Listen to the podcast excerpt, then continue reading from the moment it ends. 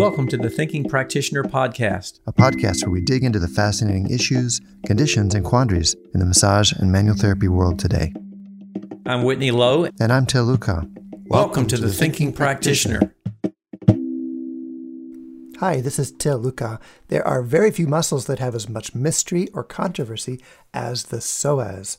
In this episode, Whitney and I are resharing one of our most popular episodes from last year entitled Psoas Work is it safe? Is it necessary?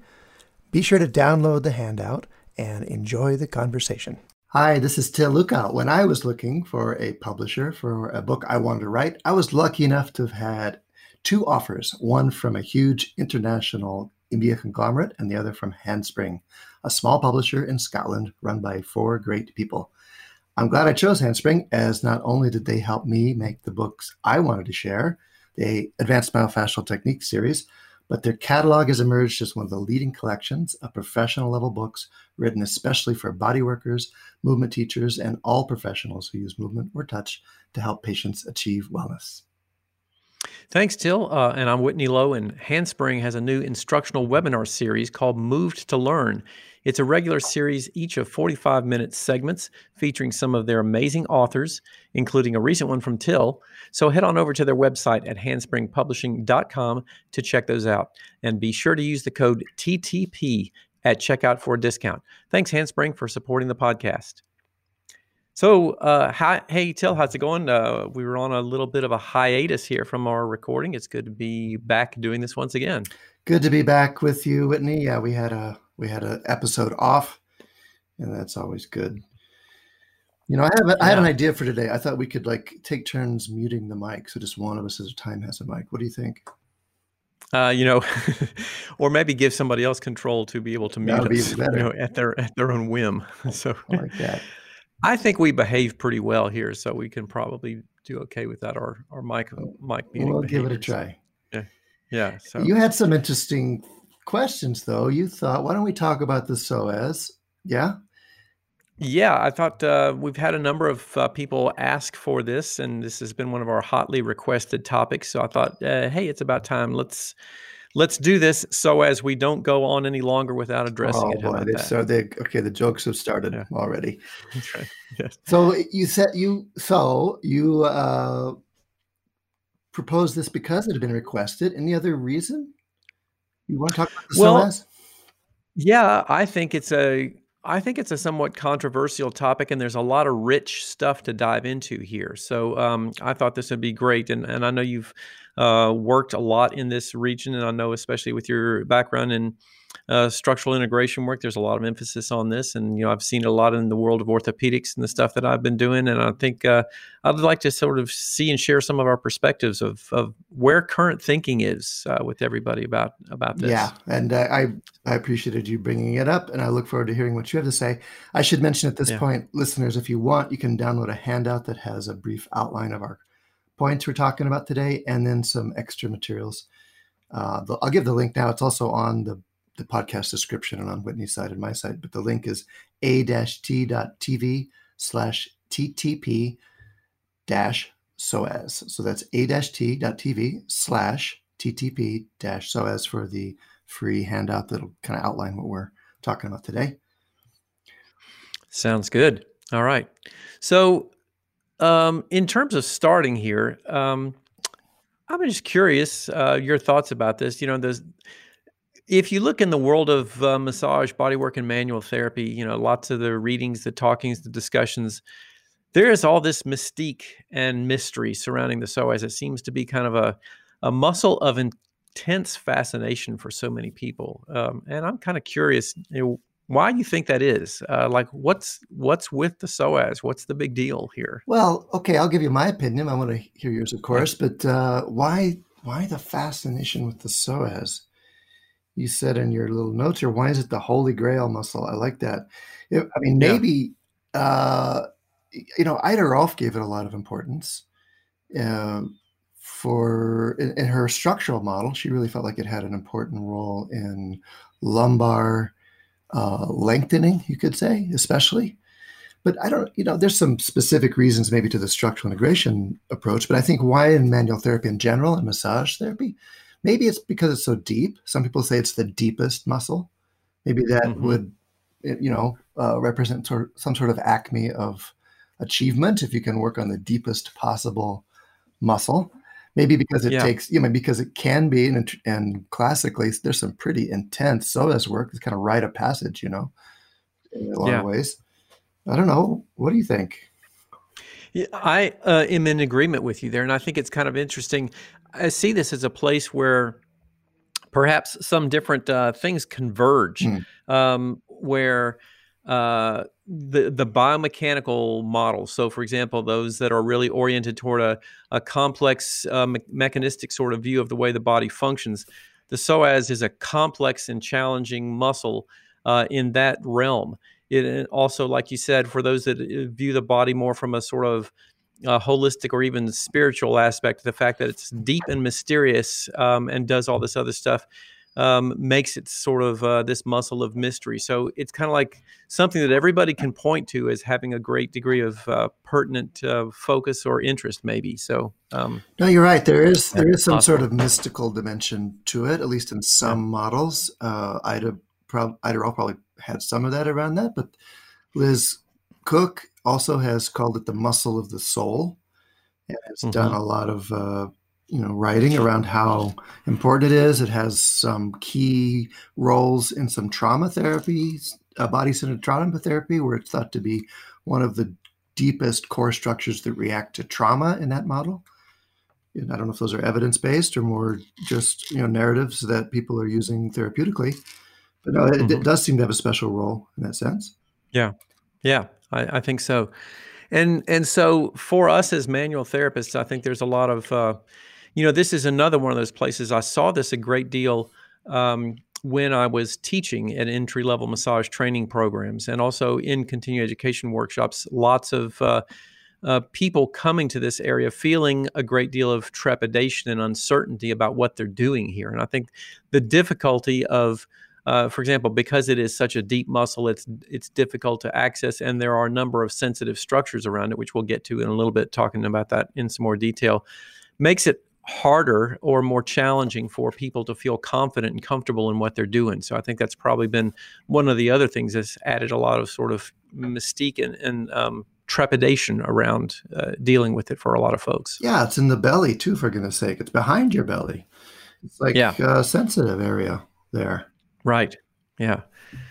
So, um, yeah. So let's let's explore that in a little bit more detail. So just again, um, I just so we sort of lay some groundwork here. I think it might be beneficial to remind people what we're talking about uh, with the uh, iliopsoas being really a muscle of two component parts: the psoas major uh-huh. um, and the iliacus coming together and sharing uh, distal attachment sites. So the psoas major coming off of the lumbar vertebra, and the iliacus coming off of the inside of the pelvic bowl, and then the two blending together and attaching on the lesser trochanter of the femur in their distal attachment. But I think when we talk about psoas work, uh-huh. most people are probably referring to psoas major. Um, would you agree that that's that's yeah. what most people focus on there? Yeah, that's right. It's it's the lumbar portion of that complex, you could say, mm-hmm. which I guess about half of people includes the psoas minor. If you really you know want to get you know nerdy about the whole thing. But yeah, that's yeah. that's that's great. That's a great reminder, and it's essentially on the sides and front of the lumbar bodies, and mm-hmm. so that's the place that you're targeting is behind the belly. Yeah, right. And so you know, for us even looking at, I want to to talk a little bit about some of the things that we hear about the psoas in terms of why we should work on it. And for okay. example, some of that has to do with you know its role in certain things. You know, it's often given a great deal of, of um, importance in things like pelvic alignments, you know, anterior pelvic tilts, or or some other things like leg length discrepancies. And uh, some of these things have been questioned recently, and I want to kind of look into that just a little bit. So um, let's just back up and kind of go over one of the, some of the common things that we see yeah. uh, and hear about that because I know uh, one of the most common ones is the role of the iliopsoas in producing anterior pelvic tilt. So, um, you know, shall we maybe go over like how does that happen? Um, you know, how sure. does that actually occur. How does that happen, Whitney? Yeah. So when a muscle contracts, it's bringing its two ends closer together. Um, and there's a, a discrepant or a, a, uh, sort of distinction oftentimes when we look at motion in the body, um, especially with the extremities of uh, what's called open chain position and closed chain position with certain movements. So an open chain position is where the distal end of a limb or segment is free in in the air. So, for example, if you're kicking a ball, that would be considered an open chain movement because oh, your lower leg, the, the, distal leg, end of yeah. your lower leg, is freely moving through the ground, uh, through the space. Gotcha. So, uh, the iliopsoas, when it's acting in an open chain fashion, is predominantly a hip flexor and bringing the femur up towards the abdomen in hip flexion. So that's its primary function yeah. in an open chain position. Which, by the way, is like how a quadruped uses the psoas in running. Mm-hmm. They use it to pull the leg f- through, pull the leg forward. Exactly. To get ready for another yeah. thrust. Yeah. Now, obviously, when we're standing, uh, as since we're a bipedal organism that stands on the ground, when we're standing, this is a closed chain position, and you can no longer lift the distal end of that extremity up because the body weight is is in contact with the ground. And at that point, the psoas has a tendency also to, as it gets hypertonic or tight, or in the contraction process, pull its two ends closer together. And since the distal end is rigidly fixed to the ground, it will have a tendency to pull on its more superior end, which is the lumbar vertebra. And so the idea for a lot of people's biomechanical analysis is that the psoas then in the upright position contributes to bringing the lumbar vertebra forward in attempting more forward flexion of the lumbar vertebra. And the person may sort of react to that by attempting to kind of lean back, and that produces the increased lumbar lordosis and a subsequent anterior pelvic tilt. So that's kind of the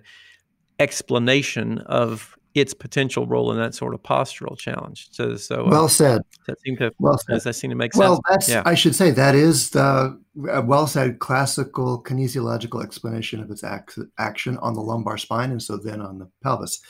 There is, yeah. interestingly enough, there is a historical debate within the Rolf Institute, when the Rolf World, Rolf World, where Ida seemed to imply that it did the opposite that it was actually a lumbar extensor and that its contraction would help someone flatten their lumbars.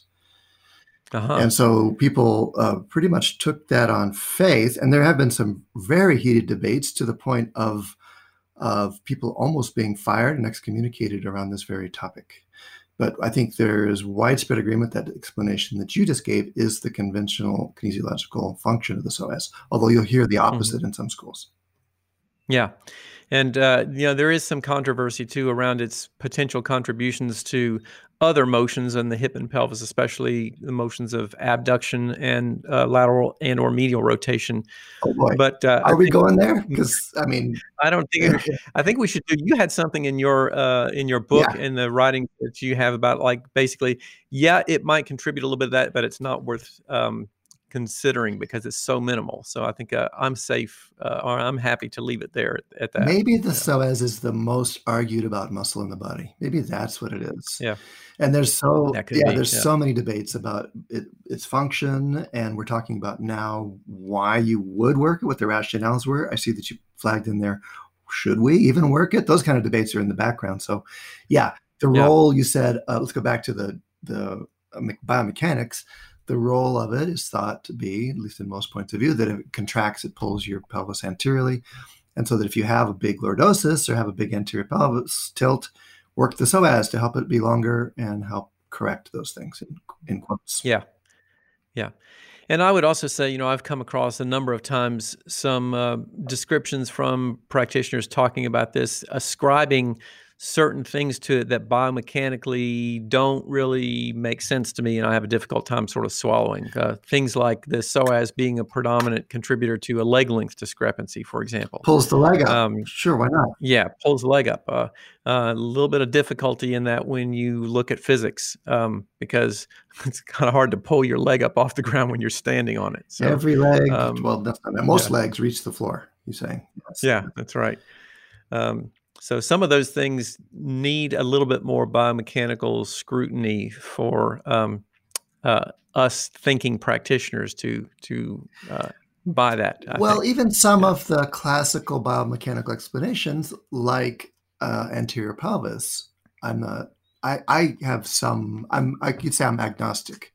I don't know. Probably because there's so many debates around that. That means it's not a clear, significant effect or consistent effect. Maybe that's mm-hmm. why it's so easy to argue yeah. about because it's not obvious and universal. Yeah. And we have the potential problem of, you know, have we ever necessarily accurately demonstrated a true cause effect relationship that extends beyond just a correlation? Um, you know, that's an that's important, right. uh, that is important consideration is that remembering, well, we may have some people with, you know, what might appear to be iliopsoas tightness and they have an anterior pelvic tilt, but do we in fact know for sure that that's what caused it? Um, we're still, you Good know, point. not quite there. Yeah. Yet. There was a great, um, I saw this a couple years ago. I'd like, I'd love to remember where I saw this uh, discussion of learning how to make the distinction between causation and correlation. Yeah. Because a lot of times two things will occur together. Yes. Um, but that doesn't mean they necessarily cause each other. Like there is some, uh, they uh, did this study where they would graph to, you know, the the occurrence of two particular items on a graph and see, you know, when did those two things overlap and have a graph that looked very similar. Uh-huh. And there was something like a a really clear, exact correlation between people born in September and people that were killed by donkeys or something like that. When, you know? When's your birthday? Uh, so my birthday's in December. Okay, you're safe. You're so good. I'm safe. Yeah. Me too so I'm good. Uh, but anyway, just keeping in mind that a lot of times we may see uh, some of these related things throughout the body, but that doesn't necessarily mean that there is a cause effect relationship there. Or that even just because a muscle, like you said, does contract and pull its two ends closer together, that if the two ends are closer together, that muscle is tight and needs to be lengthened. right. Yeah. Yeah. All right. So yeah. you were saying leg length discrepancy, maybe that's not so plausible. Um, yeah. Any other structural challenges you want to bring in there? I got one, by the way. Heather. yeah. I'm thinking of scoliosis. Uh-huh. Where uh, if you look at an anatomical picture, it's pretty easy to imagine how one side, one psoas, say being tighter, could pull the lumbars into a curve that the other side wouldn't be able to balance. So it's yeah. Uh, so for a long time, actually, it so looks so obvious that for a long time, the, the standard treatment for idiopathic adolescent scoliosis was to sever the psoas tendon at the front of the hip, surgically cut it apart. I saw you had said something about that in your articles. I thought it was fascinating. I hadn't ever heard that before, and so uh, that seems to me a pretty extreme, uh, extreme kind of attempt to address that. You know? And it's one of those cases of causation versus correlation because when finally someone did a prospective study to see if people were different after the surgery, there was no average improvement in people between, and maybe you know worse, that had one psoas cut. So that, yeah. that fell out of favor in the 50s. But up until that point, yeah, that was thought to be, oh, look at that. That muscle's short. Let's cut it. That's going to make their scoliosis better. Um, it didn't. Yeah. It didn't really. Yeah. Right. Well, you know, that also does reflect what was so much the dominant sort of mechanistic model um, during that time period for all kinds of things of uh, looking at the body predominantly as a machine that just you know we could cut things, screw things in, you know, just plug things in, and and uh, the mechanics would be very much like a piece of machinery. And we, of course, now know that doesn't uh, often work the same way. Yeah. But uh, back to your thing about uh, scoliosis, let's um, you know, looking at that uh, and sort of expanding that idea. Of Scoliosis. I mean, the psoas is many times blamed for all kinds of uh, contributions to other types of back pain problems. Mm. Um, you know, so what are your sort of thoughts, ideas about the role of the psoas in in back pain? Yeah, I get myself. I got two. I'm of two minds. One is that no, I don't think uh, the psoas is necessarily a consistent cause of people's back pain. I think it may be in some cases and the studies around that, just pulling this up from memory, and I can pull up a reference and put it in the show notes, but studies of, of say, psoas uh, strength or psoas, maybe it's cross section, I think is what it was. Psoas cross sectional size in people with back pain was no different uh, on average. There were a few cases in this in this study of people with really severe back pain having smaller psoas, but that mm-hmm. doesn't establish correlation or cause at all. It could be that they they hurt so much they didn't move and their psoas got smaller. Yeah. So it's it's the the correlation has not been clearly demonstrated in a research fashion at all. In fact, the research suggests maybe it's not a significant contributor. You could say. Yeah. So Yeah. that's the first mind. Uh, the second mind I have is that uh, I've had experiences with my own body and working with clients where the right kind of work with the psoas helps the back feel a whole lot better. That's pretty clear empirical, uh, you know, evidence. Maybe experience in my own limited sense. So there's times when some good work with the psoas can really help a backache or back pain for sure. Yeah.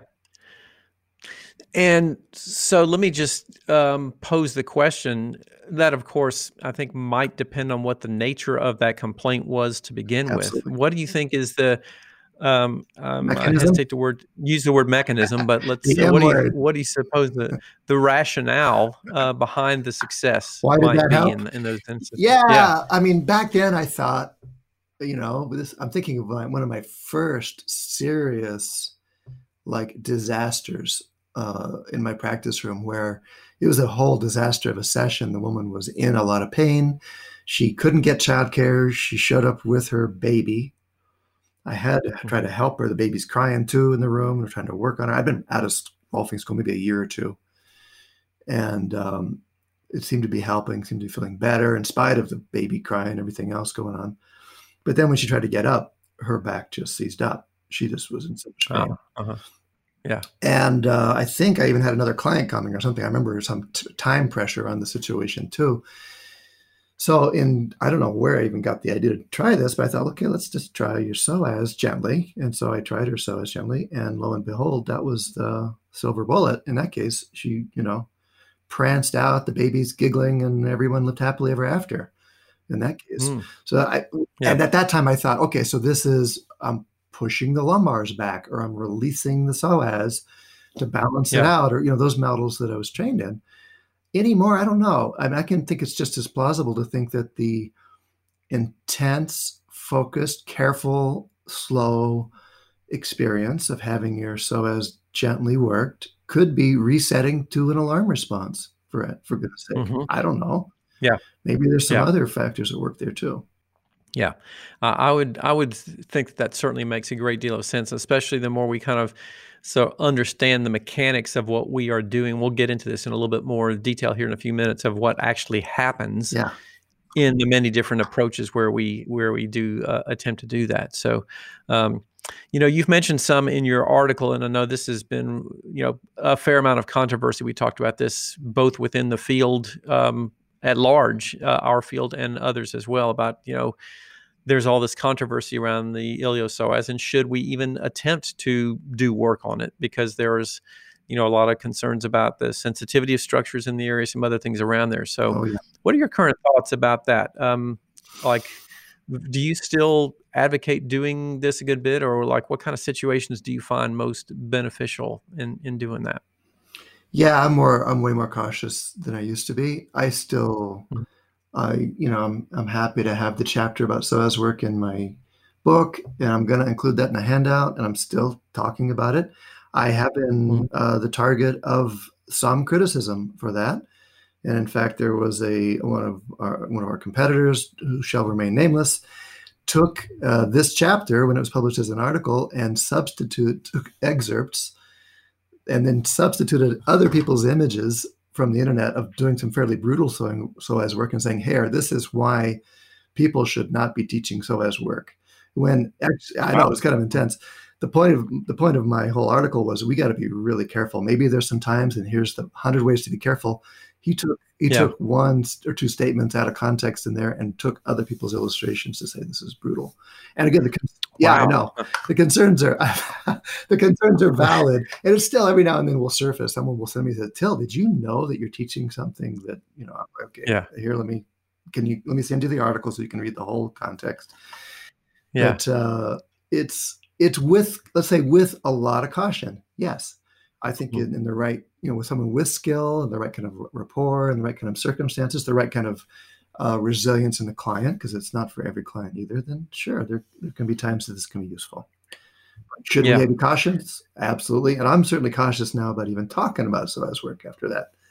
I don't doubt that. Yeah. So uh, it's maybe making me think that uh, maybe we need a podcast episode on you know digital piracy and and ways in which your work can be uh, sort of taken out of context yeah. used, misinterpreted because uh, you know I certainly think we've both had that uh, happen to us at different times here. Okay. So, what do you think? Yeah. You got any thoughts on that? Should we be attempting to work it?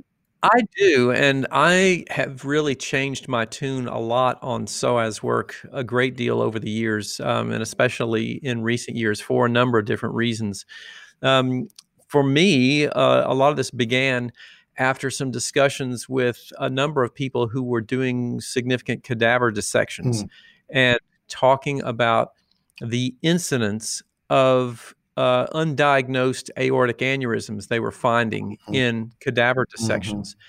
And uh, I was reviewing a lot of the anatomy around what we're doing in the iliopsoas region and, and recognizing that, you know, in when terms of people talking about cautions, they often talk about the aorta or the superior vena cava yes. as precautions but you don't hear many people talking often about the external iliac artery and external external iliac vein, which are the branches that come off of those major um, circulatory structures that lie almost directly over the top of the iliopsoas. And mm-hmm. when uh, people advocate techniques of getting in there and pressing on the iliopsoas, remembering that you are pressing through lots of different tissue layers before you contact that. Um, it does seem feasible that in instances you could um, put pressure on those circulatory structures and cause a backflow of pressure in there and um, possibly cause a bursting of those uh, aneurysms. Um, and that has been reported um, uh, to have occurred before, is at least a suspicion about that. Oh, as a result of psoas work? Yeah. Wow. Yeah. Yeah. Okay. Because I mean, one thing oh, I want to hear more, but uh, because one of the things I did when I published that chapter was spent a couple days doing what the search in-depth searches I could for reports of of uh, you know casualties or injuries resulting from psoas work, and could find very little. In fact, only found one at that time. This was yeah. five years ago. Yeah. But no, I think the potential is definitely there, and I think that the mechanism you described is plausible and certainly should be considered. Yeah. Yeah. And this gets back to, and I know you had said that in, in your article. Yeah. This is something that I wanted to bring up because I think it's an important thing for us to uh, consider because this is a this is an issue obviously not only in the iliopsoas work in the iliopsoas region, uh, but this is for all over the body when we talk about the potential problems that may occur with certain types of treatments. We don't really have a good reporting mechanism to report these kinds of issues, and we so got, we got Facebook. Oh, okay. I forgot about Facebook. Yeah. Okay. Twitter. Yep. Um, you know, can, people can tweet their. No, their you're right. Point well taken. In fact, that's the only case I found was somebody's uh, repeating a case they'd heard about on Facebook. But yeah, uh, and the reason that that that I bring that up is that, and again, this is I'm I'm going to say this is anecdotal, but it gives me pause to think that this is that I'm not the only one where this has occurred. Is that quite often for me in practice, I have had clients come to me and tell me they were hurt by somebody yeah. who did something too aggressive to them previously. And I asked, you know, what did you do about it? Well, they said, nothing. What do I do? And there really isn't a reporting process to report those kinds of things. So I, uh, and this is another part of this is whole long other story of why I have always been very deeply involved in the credentialing world because I think um, some of these aspects of the importance of being able to document the potential problems that may occur from inappropriately applied treatments, we don't have a good mechanism to report that and get that kind of information out. So I think it occurs a lot more often than we're aware of. No, you're making me think. And it's the old adage, you know, an absence of evidence is not evidence of absence. Yeah. So just because I couldn't right. find any stories of people reporting injury or yeah. problems from psoas doesn't mean it doesn't exist. Point yeah. well taken. I think we should scratch this whole episode right now. Let's just take it and stop. right. No, but it does bring up the question of how do we, uh, you know, as practitioners, as teachers, as podcasters, talk about this responsibly. Yeah. So I think uh, I'm gonna give you my working hypothesis. I think I'm going to continue to talk about it, and I'm going to really emphasize the cautions. And I think, like you're doing, really emphasize the potential for harm there so that as people yeah. use that work they were trained in or maybe go learn more work they're really aware of Yeah. how and when, how not to work it. Yeah. The other thing that really began to bother me about the traditional approaches to the iliopsoas work that we most that most of us learned, most of us practiced for many years. I certainly did Yeah. do it this way. Um, the idea of like you know placing your fingertips gently on the abdomen and sort of working your way down through there. There's usually a, discre- a discussion about like you just move your fingers through there, and then all the you know the underlying mesentery and everything gets out of the way, so you can contact the iliopsoas. Uh-huh. And uh, you know, I started looking at this like saying, how does that work? Uh, like the intestines, uh, all those multiple layers of soft tissues under there, just say, "Oh, here comes those fingers for iliopsoas. Let's get out of the way." Because you know, if you look at an an actual abdomen and dissection, there's not much room there for that stuff to actually get out of the way. And so, what that means is when we contact the iliopsoas to do work, we are pinning the intestines against that muscle. And those tissues probably won't have an issue with that in most cases, but If you're it is nice. possible. Yeah, if you're and nice. they're and they're healthy, et cetera, et cetera. But yeah, if you're overly aggressive or there is a condition that you're maybe not uh, so aware of like uh, ehlers-danlos syndrome or something where a person has connective tissue weakness Mm. um, you could potentially cause some damage to those softer connective tissue structures that aren't meant to take that kind of, of pressure. So um, that's a caution that to me doesn't get talked about uh, as often. And if you think about the biomechanics of our, our work in, in attempting to treat the iliopsoas that way, when you contact the abdomen and th- you're pressing through skin, subcutaneous fat, fascial layers, abdominal obliques, and all that kind of stuff, that stuff is all it's like a big it's like four layers of blankets and you're pressing on it and then somehow or other you're giving a specific contact to a tissue way down under there with all this other stuff bending you know in between your fingers. Yes. so you got a lot of stuff on there that's that's muffling your palpatory sensitivity and your capability to really get there. Uh-huh. um, and uh, so those were a lot of the things that made me really question what I was doing there and ask the question, hey, maybe is there some other way to do this um, that might get beneficial results without these potential challenges or or um, potential dangers there? All right. So I'm just bookmarking. There's two things in that sentence I want to hear more about. One is the other ways, of course. The other is this doing what? What is it that we're trying to accomplish even when we're Yeah. Yeah. So the this is the mystery of that we talked about earlier of attempting to, and I'm going to put this in air quotes, work the iliopsoas, whatever that means, or the common term that we hear in our field about releasing the iliopsoas. You know, Uh-huh. what does that really mean? What does the release mean? I think in most situations we consider that uh, something where there is a apparent palpatory decrease in hypertonicity of the muscle, and we say it has released, and that is in many instances our goal. Uh-huh. But if you take things like, you know, postural challenge, like we were talking before, like the anterior pelvic tilt and the exaggerated lumbar lordosis, I certainly think after you know looking at this for a lot of other a lot of people, a lot of years, a lot of mm, attempts to do this, just working the muscle alone may give some short-term changes in proprioceptive awareness and might make some improvements, but it's unlikely to produce a lasting postural change alone just with what we're doing with our manual therapy work. So it can be a piece of the puzzle um, and it can certainly help people with certain pain complaints. But I don't think that we're going to get in there, work somebody's iliopsoas, and magically permanently change postural challenges like that. All right. So now you brought up permanent postural change. That's going to have to. That's a huge discussion. Uh, maybe the maybe the yeah goes to the question: Do we do that anywhere? Is there any Yeah. magic muscle or magic structure that does that? Who knows? But anyway, back to your point. Yeah, I, I'm with you. I agree. By the way. Yeah.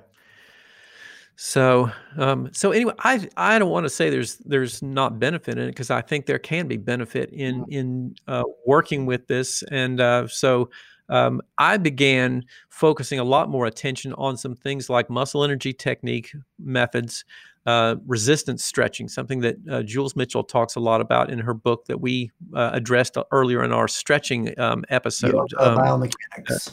Yoga biomechanics is the book, and she um, mentions in there resistance stretching, which I've been playing around with a lot uh, recently and getting some really beneficial results. And essentially, what that is is it's taking a muscle near its end range and then putting an eccentric load on that muscle and gradually lengthening it to its full length um, against some sort of eccentric resistance and doing that repeatedly and relatively quickly um, over the course of just a few seconds. This will look a lot like uh, for anybody who studied the work of Aaron Mattes and his active assisted uh, stretching uh, methods.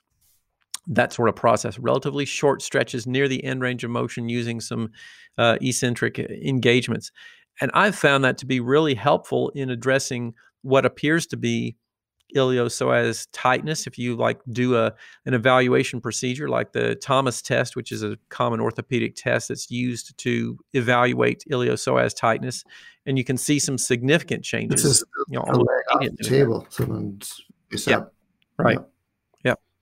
yeah. Yeah. So um, and um, Til, maybe remind me after we're done, and we'll put that um, link to the Thomas test in our handout as well yeah, for everybody. I got to note it right here. That's a good yeah.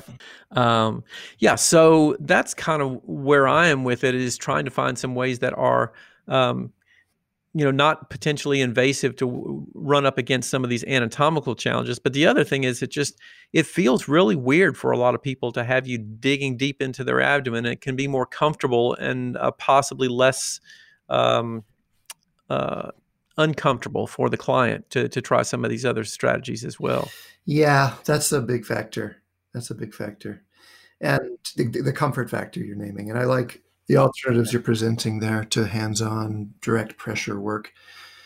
Um, I'm thinking of Paul Ingraham's Paul Ingraham's uh, "Psoas So What" article from about five six years back, and it's like a lot of his stuff. It's it, it's fun if you don't mind a little hyperbole, and it's yeah. he does a really great. You know, he's very thorough as a writer, and uh, always enjoy the points he brings out. But he's psoas so what gives the critiques against you know those kind of things. A big one being it, it hurts. He says you can't you know yeah. people don't like it. Now I would say uh, it shouldn't and it doesn't have to, and that's not a sign mm-hmm. of success. In fact, you know I'll say very clearly you shouldn't be scraping, digging, poking, prodding, or massaging even the psoas. You'll yeah. see the the technique that I'm going to describe, and then I'll put that chapter in the handout and such. And I'll put, I'll go ahead and put a link into the video of that technique too. It's a waiting, you know, it's a sinking, it's a listening technique with mm-hmm. pressure secondary. And the and my my own shift has, I'm sorry, my own uh, goal has shifted to this question, and you're like, how do we do this to the psoas? My goal has shifted from a mechanical effect in the psoas to, like you said, a proprioceptive effect on the psoas. The psoas is super sensitive. Liz Koch, for all the things she says, one of the things she says is it, it's you could think of it like the tongue. It's a long uh, muscle that's super sensitive, highly innervated. So that's an interesting analogy. And we wouldn't like get our elbow in there on someone's tongue, I don't think. We wouldn't be poking around on the tongue. But even like you said, it's below uh, half a dozen or so very delicate layers of structure. So as we're working through those things, it's more about a sensory or sensing experience than a mechanical differentiation. And there's good reasons. I think I'm drifting now into like, what do we need to be careful of? There's reasons to not scrape or slide or move in there, like the uh, various arterial structures you named, as well as ureters, which run parallel to the psoas on their anterior surface. And there mm-hmm. are concerns, I know, in visceral work about strumming the psoas. And so and there's stories about people, they're anecdotal as far as I know, displacing the ureter with that uh, kind of aggressive psoas work. Yeah. Whether it's bruising or displacing, I don't know, but there's, yeah, something to be cautious of for sure. Yeah, and one thing we haven't mentioned here too, and this was in your article um, in talking about the anatomical um, structures and anatomical relationships, there's quite a number of nerves very close, adjacent to, and in many instances also perforating the psoas right um, might where some work on those um, tissues might affect neurological symptoms as well, beneficially or adversely. you know, the yeah. nerve trunks, several of them pass through the belly of the psoas between those layers you talked about. Yeah. So, yeah, sure, maybe there's a plausible rationale for including psoas relaxation or awareness in your work when there are neurological symptoms like sciatic pain or femoral uh, nerve pain. But there's also the potential, if you're in there uh, being rough, that you could uh, irritate, say, the abdominal plexus. You're working through the place in the body that has more neurons than any other part of the body except for the brain. Your gut has more neurons than anything but your brain. And you're, like you said, you're working through that. You're probably, in spite of our old uh, rationales, we're probably not working around it all. We probably are pressing it up against the spine. Yeah. Yeah. So it's like so, the tongue through the brain, pressing the brain up yeah. against the tongue. That's what we're doing there. I liked your analogy earlier of the elbow work on the tongue, and I was trying to visualize you like a maybe that's that could be a new uh, cathartic therapy of some kind for. Well, I mean, we should say, yeah, that that catharsis piece is part of the psoas tradition too, way back to Wilhelm Reich, who would deeply massage people's belly to get their emotional armor broken down in his model, and people have emotional yeah. releases. That's like it's intense. You, you're, you know, that it's intense to have your belly work, but there is a role in contracting and tightening there as a way to manage emotion, expression of emotion. Of course, and I mean, you see this throughout the animal kingdom of of the necessary evolutionary uh, essential uh, necessity, basically, of protecting the abdomen. That's just a a primal reflex in, in our neurological system, and I think that kind of goes a lot into what many of the body oriented uh, psychotherapy uh, um, practitioners focus on and emphasis, uh, emphasize with uh, the the crucial role of, of abdominal contractures um, being associated with so much um, sort of emotional energy in many instances. So, yeah, um, or like TRE, which works to fatigue or stress the psoas. You get some trembling, and people have often an emotional experience, or it resolves uh, kind of activation. Just models yeah. there using the psoas again. Right. Any more contraindications? We're not going to be able to do a complete list. I think we should just, you know, acknowledge that. But any more that you want to mention? Yeah, those are the biggies for me. Was uh, mainly the the um, proximity of of um, circulatory structures and the the fact that we're you know, pressing directly onto so many uh, abdominal viscera and and basically pinning them against the muscle. Yeah.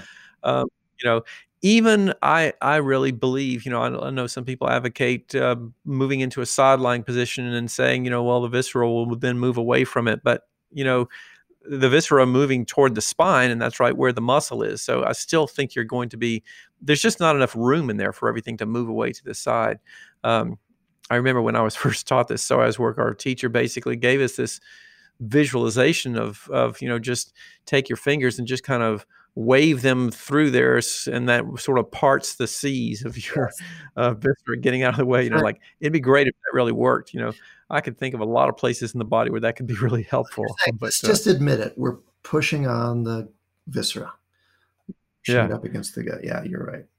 I remember yeah. some nice analogies. Stacy Mills, one of my early Rolfing teachers, said, "Imagine that you're feeling around in a mud puddle for broken glass." Uh-huh. So you're going to be that slow and that careful with your own yeah. fingers, not to use any pressure, not to do anything sharp or hard. And there should be no sensation, yeah. of course. Another standard safety caution is don't work above the abdomen, that getting up into the renal arteries, the arteries that you know are in the region of the so upper end of the psoas where they go out to the uh, kidneys. So that's kind of a classic no go no go zone. Yeah. Uh, but all of this, and if you you know the big thumping thing you feel there, that's the aorta. That's the aorta rather, and it's not meant to be massaged. In yeah. fact, uh, Robert Schleip, he, one thing he said is the only time that the organism, the, the animal, is used to having tactile sensation on the psoas is when they're being eaten by a predator. That means they're they've been eviscerated already, and so right. they're automatically going to a state of like I'm in trouble with this situation. Yeah, right. Yeah.